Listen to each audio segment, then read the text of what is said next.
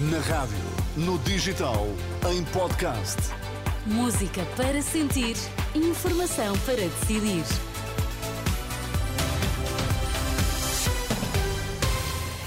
Notícias na Renascença, para já os títulos em destaque. Portuguesa residente no prédio que ardeu em Valência relata momentos de terror que passou numa varanda à espera de socorro. Acidente rodoviário em Évora provocou dois mortos e um ferido. Boa noite. Na cidade espanhola de Valência ainda há buscas no edifício que ontem ardeu. Há nove mortos confirmados, um número identificado pela polícia e que revê em baixa o anterior balanço apresentado pelo governo regional e que apontava para dez vítimas mortais. As autoridades acreditam que já não haverá mais desaparecidos, ainda assim vai continuar a inspeção aos escombros. Entre os sobreviventes há uma portuguesa.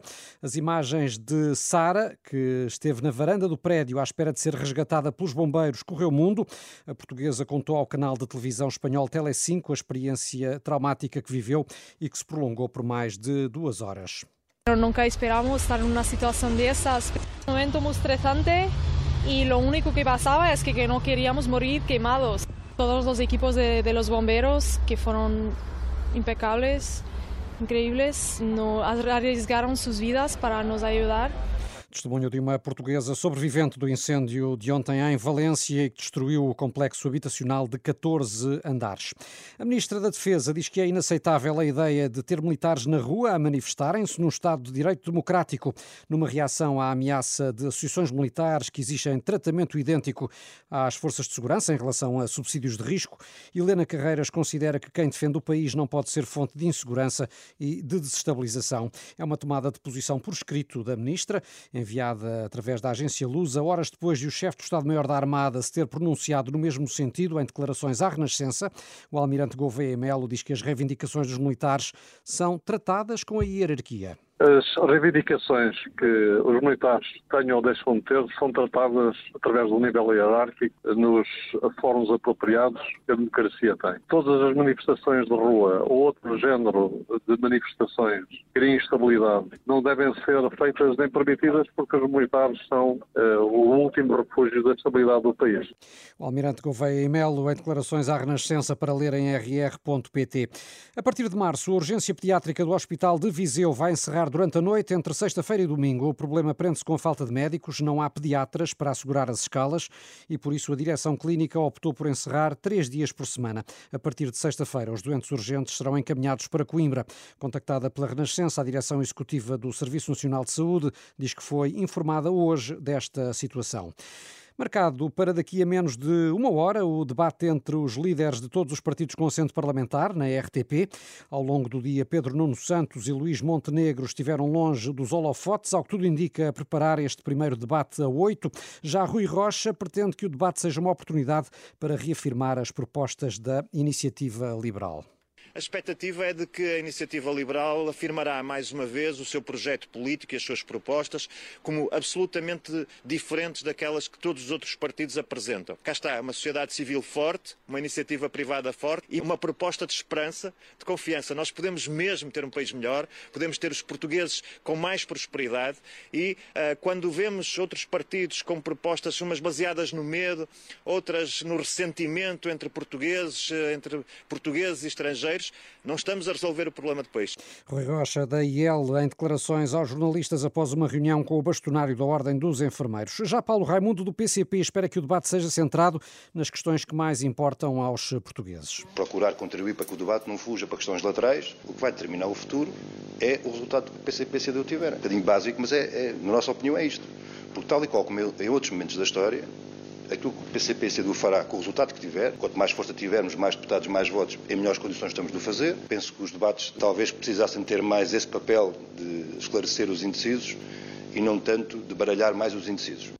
Paulo Raimundo, após um encontro com a Confederação do Desporto de Portugal. Inês Sousa Real do PAN pretende insistir nas principais bandeiras do partido. Há causas que só têm lugar no Parlamento precisamente porque o PAN está representado. Para conseguirmos dar mais força a causas como a questão dos direitos das mulheres, o combate à violência doméstica ou a, proteção animal na dimensão dos hospitais públicos veterinários ou até mesmo a baixa do IVA das rações para aliviarmos o custo de vida ou no combate à crise climática que não desapareceu como pano de fundo, só o PAN PAN traz estas preocupações, mais nenhuma força política. Tanto também que no debate logo isto fique bastante claro.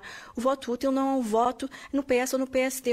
Inês Sousa Real, que hoje manteve um encontro com a APAV, a Associação Portuguesa de Apoio à Vítima. Rui Tavares, do Livre, diz-se preparado para o debate desta noite, no sentido em que entende ser uma oportunidade para discutir os problemas do país. Eu creio que a preparação é sempre a mesma. É. Uh entender que um debate como este é um privilégio, eh, não é uma oportunidade para expormos melhores as ideias dos nossos partidos, é um privilégio falar aos nossos concidadãos sobre o nosso país. É um privilégio que ocorre poucas vezes na vida de uma pessoa e que ocorre a poucas pessoas. E, portanto, é sabermos estar dignos desse privilégio, eh, levar a sério o nosso país, gostar de conversar acerca dele.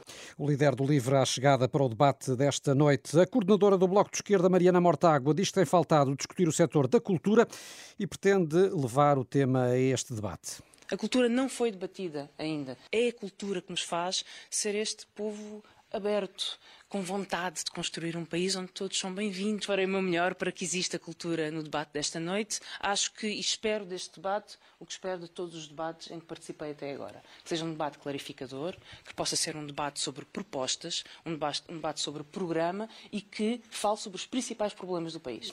Mariana Mortágua, em declarações aos jornalistas no Teatro da Politécnica em Lisboa. André Ventura do Chega espera que todos os partidos se comprometam com as reivindicações das forças de segurança e dos militares quanto à atribuição de um suplemento de missão. Este suplemento de missão faz sentido nas Forças Armadas e tem que ser enquadrado no mesmo espírito que foi legitimamente enquadrado, suplemento de missão, da Polícia Judiciária. É isso que esperamos.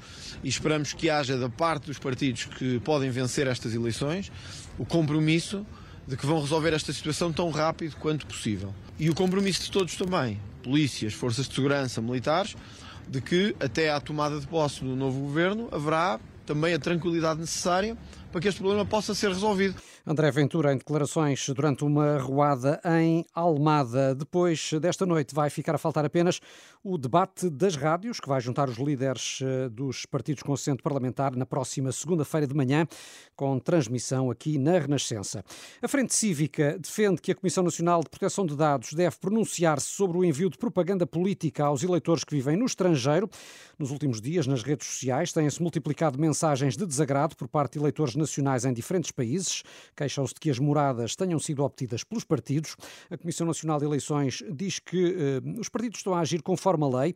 Ainda assim, João Paulo Batalha, vice-presidente da Associação Frente Cívica, defende que era importante ouvir a Comissão Nacional de Proteção de Dados. Era importante ouvir a Comissão Nacional de Proteção de Dados para eles dizerem se eh, a solução que está na lei é suficientemente equilibrada quanto à proteção dos dados das pessoas e de que forma é realisticamente possível garantir que eh, não há depois abusos, ou, havendo abusos, se há não há sanções que possam ser feitas, eh, eh, aplicadas aos partidos políticos. João Paulo Batalha, da Frente Cívica, ouvido por Miguel Marques Ribeiro. Até ao momento, a Renascença não conseguiu ainda confrontar a Comissão Nacional de Proteção de Dados com esta situação. O presidente da CIP admite que o programa da AD aproxima-se mais das propostas da Confederação Empresarial do que as socialistas. Ainda assim, Armindo Monteiro reconhece em entrevista à Renascença que ambos os programas apontam para o desenvolvimento económico do país. Ambos os programas convergem para a necessidade do crescimento económico. No entanto, o programa da AD aproxima-se mais daquilo que foram as propostas que a CIP apresentou eh, e que pretendem fazer crescer a economia nacional. E isso vê-se seja no IRS, seja no IRC, seja nesta capacidade de retermos os nossos mais jovens que, se nada for feito, não vão ficar em Portugal. Armindo Monteiro, presidente da CIP, certo de uma entrevista conduzida pelo jornalista Pedro Mesquita e que pode ouvir com mais detalhe mais logo na edição da Noite da Renascença, a partir das 11 e ler também em rr.pt. A PSP deu luz verde para a alteração da data do jogo entre Sporting e Atalanta para 6 de março, véspera do Benfica Glasgow Rangers. A partida da primeira mão dos oitavos de final da Liga Europa estava marcada para o dia anterior, o que obrigaria o Sporting a menos de 72 horas de descanso entre dois jogos. Inicialmente o parecer da polícia foi negativo, mas agora deu luz verde por não haver histórico de incidentes eh, com os adversários eh, dos portugueses nesses encontros da Liga Europa. Ainda assim, explica a Renascença o porta-voz da PSP Sérgio Soares, dada a curta diferença entre os dois encontros, o dispositivo policial vai ser reforçado em Lisboa. Logo a partir do aeroporto, em locais de grande concentração de adeptos, em zonas que nós sabemos que são frequentadas por adeptos que visitam a cidade, nomeadamente a Baixa da cidade, o Bairro Alto, as imediações do Estado de Alvalade, as imediações do Estado de Sport Lisboa e Benfica.